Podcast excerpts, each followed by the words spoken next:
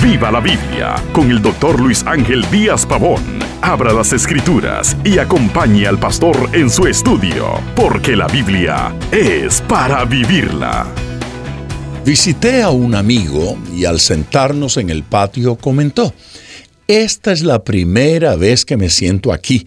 Las muchas deudas me obligan a trabajar sin parar y no puedo ni sentarme un rato en esta casa.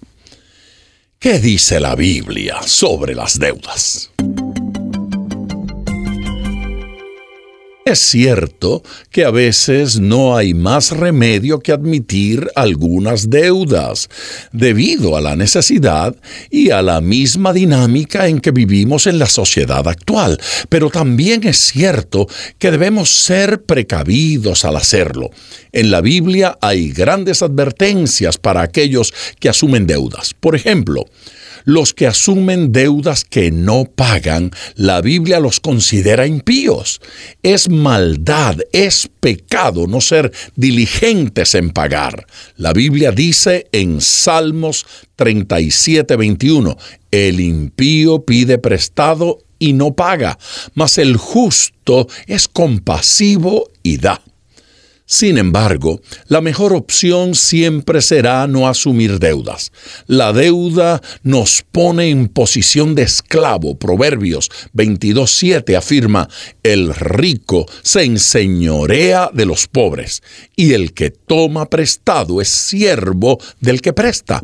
La deuda en muchas ocasiones implica que paguemos más de lo que cuesta un producto debido a los altos intereses. La deuda implica dependencia, estrés. La deuda también es riesgo porque el mercado y la economía cambia y con ello las posibilidades adquisitivas. Sin duda, la Biblia es certera al presentar al deudor como un siervo o un esclavo. Por esto, la mejor opción siempre será no tener deudas. La Biblia dice en Romanos 13:8, no debáis a nadie nada, sino el amaros unos a otros, porque el que ama al prójimo ha cumplido la ley. En la manera de lo posible, el cristiano debe cancelar toda deuda. Solo hay una deuda que no puede cancelar y que siempre tendremos. Esto es, amar. Debemos amar porque Dios nos ha amado. La persona que se ha puesto en las manos de Dios está llamado a ser el mejor ciudadano. Como parte de vivir en comunidad estamos obligados a pagar por los beneficios que recibimos. Estos son deudas inevitables. Pagamos por las carreteras, por la educación pública, por la protección que nos brindan las autoridades y otras cosas.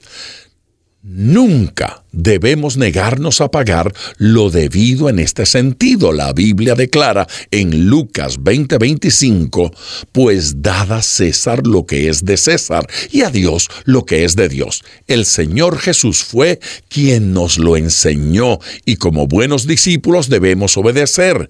Debemos ser responsables con el dinero que Dios pone en nuestras manos. Debemos valorar bien aquello que es necesario así como lo que no lo es. Es importante que valoremos bien si es necesario contraer alguna deuda. Calculemos hasta dónde nos es posible endeudarnos para resolver lo necesario. Y sobre todo, valoremos la posibilidad de estar libres de deuda.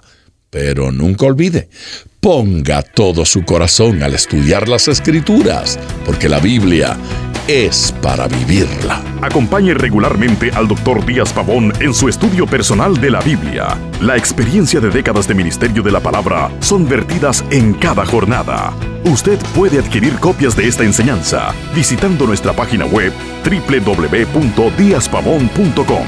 Esté atento, participe en nuestro próximo estudio y viva la Biblia.